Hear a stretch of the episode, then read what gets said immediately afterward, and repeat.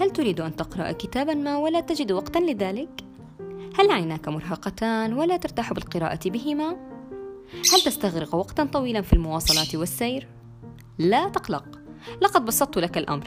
سأسجل لك الكتاب الذي وجدته أنه قد نفعني، لعلك تنتفع بسماعك له في بودكاست كتابك بصوتي.